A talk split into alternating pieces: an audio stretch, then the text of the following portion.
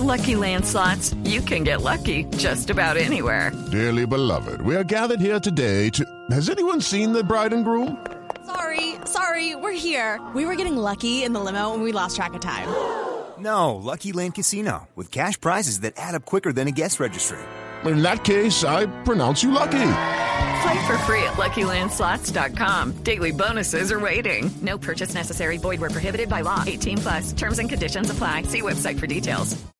La mala noticia es que hay cierto retraso de las vacunas de las que iban a llegar este mes de abril. El gobierno anunciaba el 6 de abril que en abril llegaban 7 millones de dosis de vacunas COVID. La buena noticia es que a pesar del retraso habrá suficientes para comenzar en mayo la tercera etapa del Plan Nacional de Vacunación. Tercera etapa, ojo, atención, profesores que se alisten porque los van a vacunar. Policías, se alista la fuerza pública porque los van a vacunar. Cuidadores, comorbilidades. Usted, Felipe, usted tiene alguna Sí. comorbilidad, ¿no es verdad? Sí, señor, tengo dos, Néstor. ¿Qué son? Hipertensión y colesterol alto. Sí, señor, clasifica efectivamente. Entonces, en mayo, Felipe, va a haber un avance notable, un paso gigante hacia adelante, ojalá en este Plan Nacional de Vacunación que dirige, que coordina el director del Departamento de la Presidencia de la República, del Departamento Administrativo, Víctor Muñoz. Doctor Muñoz, buenos días. Néstor, muy buenos días, muy buenos días a la mesa de trabajo y a todos los oyentes. Si le parece, arranquemos con la mala o la noticia regular. El retraso de las vacunas en este mes de abril. ¿Cuántas van a llegar finalmente, doctor Muñoz? Néstor, arranco por la farmacéutica Sinovac. Eh, para el mes de abril se tenían contemplados 5 millones de dosis, que era lo que habíamos anunciado. Ellos eh, tuvieron una disminución en distribución de dosis eh, de manera internacional, digamos que se concentraron en la vacunación en China. Y nosotros estamos ya, pues recibimos 500 mil el 11 de abril, recibiremos un millón el 27 de abril y hay otro millón estamos eh, terminando de coordinar la logística de- de- del vuelo que podría estar llegando el 30 de abril y si no, pues estará llegando el 2 de mayo. Si miramos eso en conjunto, estamos hablando de 2.5 millones y los otros 2.5 millones pues los estaremos recibiendo sobre la semana 4, semana 5 del mes de mayo. O sea, básicamente, Eh, Sinovac tiene un retraso de un mes, digamos, para, para aclarar. Sinovac tiene un retraso de un mes en el 50% de las dosis que teníamos eh, contempladas para el mes de abril. Eh, afortunadamente, y en eso eh, se ha mencionado desde el inicio, nosotros hicimos una negociación con varias farmacéuticas y eh, durante este tiempo pues hemos avanzado con la farmacéutica Pfizer y también pues tenemos contemplado eh, una confirmación eh, que tenemos en este momento por parte de la OPS para recibir cerca de 912 mil la última semana del mes de mayo, del mes de abril o los primeros días del mes de mayo. Eso es ya, eso es la semana, la semana entrante. Exacto, digamos que eh, todas las semanas, y esto es un tema que semana a semana se está revisando con ellos eh, la distribución, semana a semana se está manejando las confirmaciones y estamos eh, pues obviamente haciendo los ajustes que se tienen que hacer en el país frente a las diferentes confirmaciones que se tienen en el mundo. Doctor Muñoz, ¿y AstraZeneca? AstraZeneca, nosotros, eh, como les mencionaba, vamos a recibir 912 mil del mecanismo COVAX y bilateral tenemos las primeras 200 mil para el mes de mayo. Es muy importante también mencionar que en el mes de mayo recibiremos otros 2.2 millones por parte de la farmacéutica Pfizer. ¿Eso qué nos lleva? Que entre el 17 de febrero y el 30 de mayo habremos recibido 14 millones de dosis, lo cual efectivamente nos va a permitir iniciar en algunas zonas del país etapa 3. Bueno, ya le voy a preguntar de la etapa 3, pero quisiera redondear, terminar de redondear cómo está el tema de la provisión de vacunas. En mayo, de aquí, hoy es 20 de, ma- de abril, de aquí a mayo, es decir, estos 40 días que vienen, ¿cuántas vacunas recibimos en total, doctor Muñoz? En esto, bueno, digamos que de hoy al 30 de abril recibimos el 21 de abril 540 549.900 de Pfizer. Recibimos el 27 de abril un millón de Sinovac.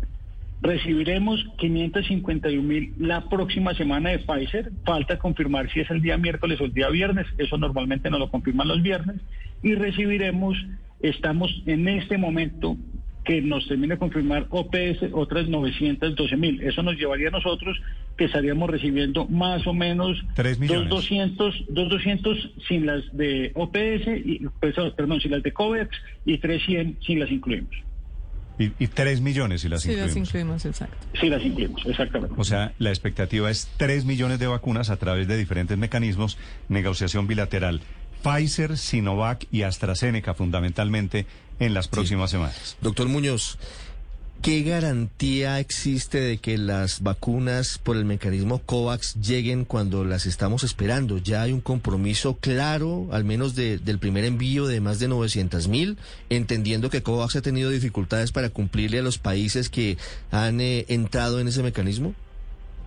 Sí, nosotros estamos revisando permanentemente, eh, en este caso con la, OEP, la OPS, recordemos que digamos que el mecanismo COVAX para la parte final del tramo de logística hace eh, ese tránsito a través de la OPS. Nosotros tenemos confirmación en este momento que a nosotros que estarían entregando en Holanda cerca del 26, 27 de abril estas 912 mil dosis y de ahí tendríamos el proceso logístico de distribución a Colombia.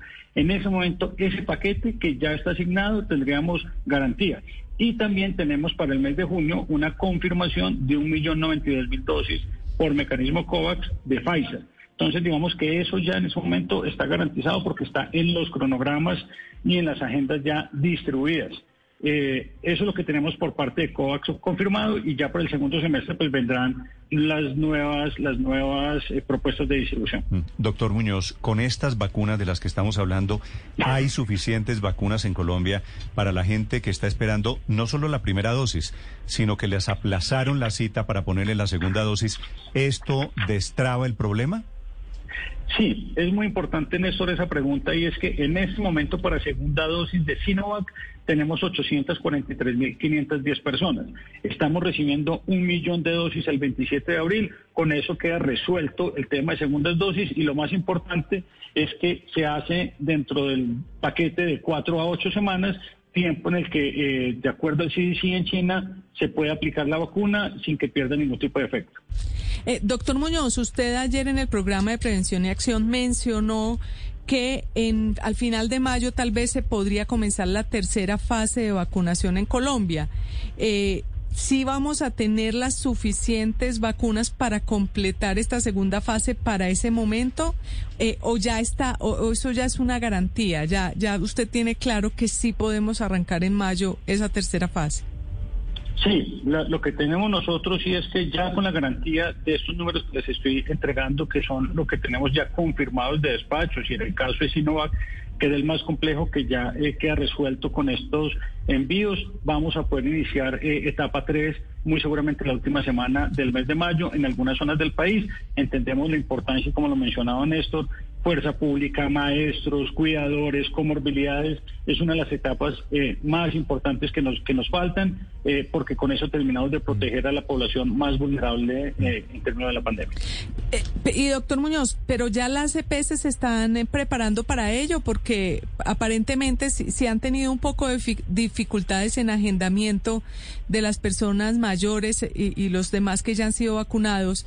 ¿Cómo va a ser esta nueva fase? Las personas que nos están escuchando en este momento, ¿qué deben tener, qué deben saber para eh, estar eh, actualizados sus datos y para que cuando vayan a agendar las EPS ellos estén ya listos? Sí, en esto es fundamental hacer el proceso de actualización de información, como usted lo menciona, en las EPS. A través del portal de Mi Vacuna se estará eh, mostrando cuáles son las personas que se encuentran en etapa 3. Uno consulta con su cédula si allí aparece, si no aparece, uno reporta la novedad, pero lo más importante es comunicarse con la, con la EPS para que haga el ajuste en términos de información. Eso nos genera velocidad todo, le permite a las IPS en el momento de la vacunación tener el agendamiento de manera correcta y lo que podemos ir haciendo en estos días, en este momento, es que garantizar que los datos y la información correspondiente a teléfono, dirección, esté eh, ya disponible en las plataformas.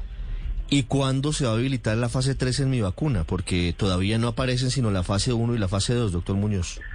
Se, se va a habilitar desde la primera semana de mayo. Desde la primera semana de mayo, es decir, en aproximadamente 10 días se habilita esa En fase. aproximadamente 10 días. ¿Quiénes se van a vacunar en esa tercera fase, doctor Muñoz? ¿Hay también diferencias o rangos de edades como hasta ahora? ¿O aquí cambia la metodología de selección de los vacunados?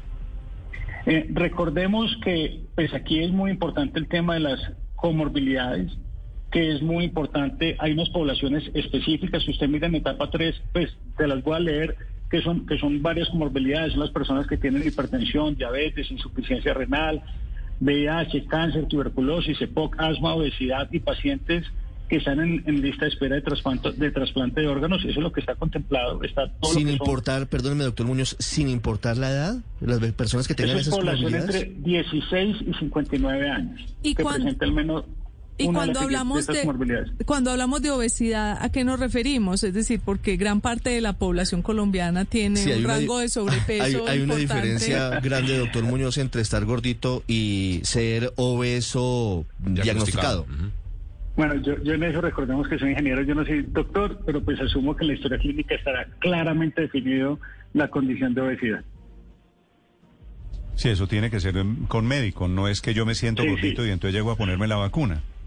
Eso, eso es muy importante, Néstor, y es que esa información de agendamiento precisamente se hace desde las EPS y allí reposa la historia clínica de los pacientes. No es que yo me levanté y considero que tengo alguna de esas comorbilidades, entonces debo ser vacunado. No, es que esa información precisamente ya está en las historias clínicas y para eso es que se utilizan en esta fase y poder hacer un, agendamiento correcto.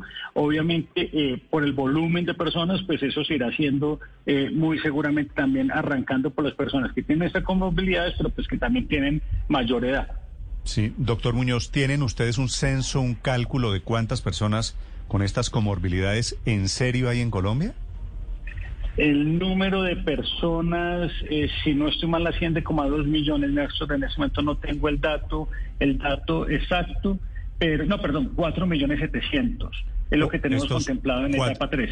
4 millones 700 obesos, hipertensos, diabéticos, con problemas Sí, pero, pero recordemos que ahí también están maestros, también tenemos eh, fuerza pública, también tenemos eh, cuidadores, es decir, eh, eso es todo lo que comprende la, la- la etapa 3. A todas estas personas, maestros, por ejemplo, y policías, ¿los contactan o ellos deben presentarse un poquito a- al desorden, un poquito precipitadamente a su CPS a que los vacunen? No, a todos los contactan y eso es muy importante porque es que parte de las razones del agendamiento es evitar las aglomeraciones. Lo último que queremos es que en el proceso de vacunación se genere un proceso de contagio. Entonces, como en todo y como ha venido funcionando, se van haciendo agendamientos y si en algún momento los agendamientos están agotados y aún faltan personas que cumplan esas condiciones y no hayan sido agendadas, agendadas se generan criterios de liberación para que eh, se, se haga de manera se haga de manera libre, pero eso es en el último momento de la etapa. ¿Por qué no vacunar, doctor Muñoz, a los maestros en las aulas? Y citarlos en sus respectivos colegios, escuelas, universidades, lo que sea, eh, en ciertos momentos y ponerles allá las vacunas para salir de todos, precisamente de una manera rápida y efectiva. Pues como hemos venido viendo es, se han venido implementando diferentes logísticas en la vacunación, hay unas que se han venido haciendo en vehículo, hay otras que se hacen en grandes centros como coliseos, eh, hay otras que se hacen directamente en las IPS, y es que a medida que vamos avanzando las etapas, se van generando mayor alternativa logística. Muy seguramente en algunos casos haremos vacunación en centros educativos, pero pues eso dependerá mucho de la IPS y del ente territorial en el que estemos hablando. Sí. Doctor Muñoz, ¿en qué va el tema de la autorización para el sector privado mm, para que puedan poner la vacuna? Eh, el día de hoy, finalizando el día, muy seguramente el ministro de Salud estará expidiendo la resolución que autoriza el proceso de negociación, compra y aplicación de vacunas por parte del sector privado.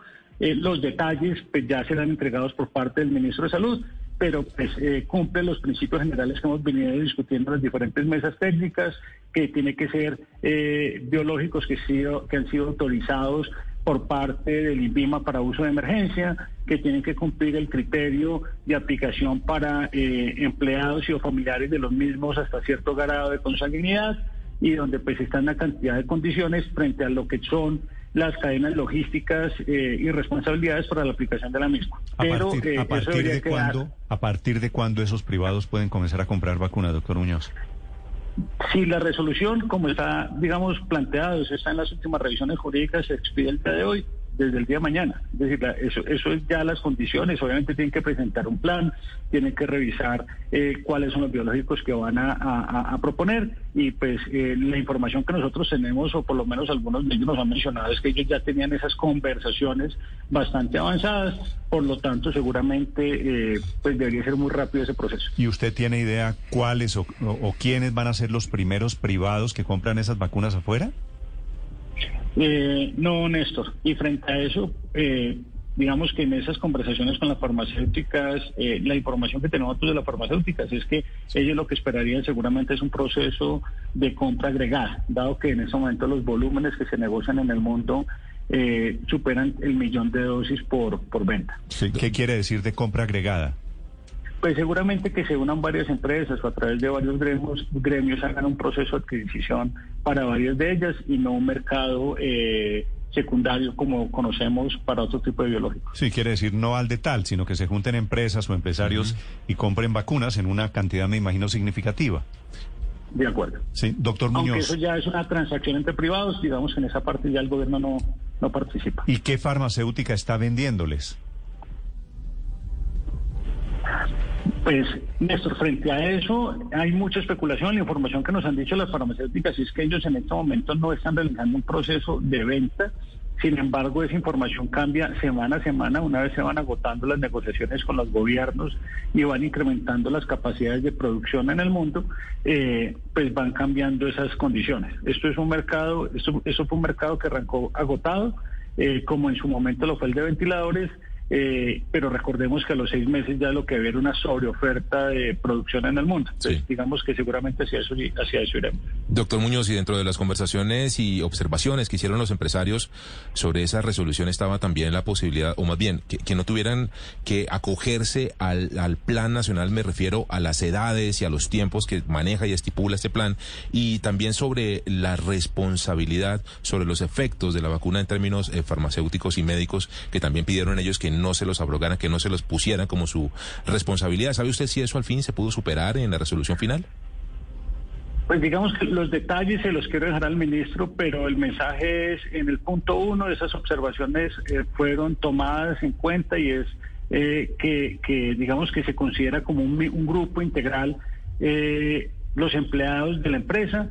Aquí el mensaje es que obviamente pues irán diferentes al plan de vacunación porque eh, muy seguramente en muchos de los casos los empleados estarían en la etapa 4, por lo tanto no, no tendría sentido seguir esa, esa, esa, lógica.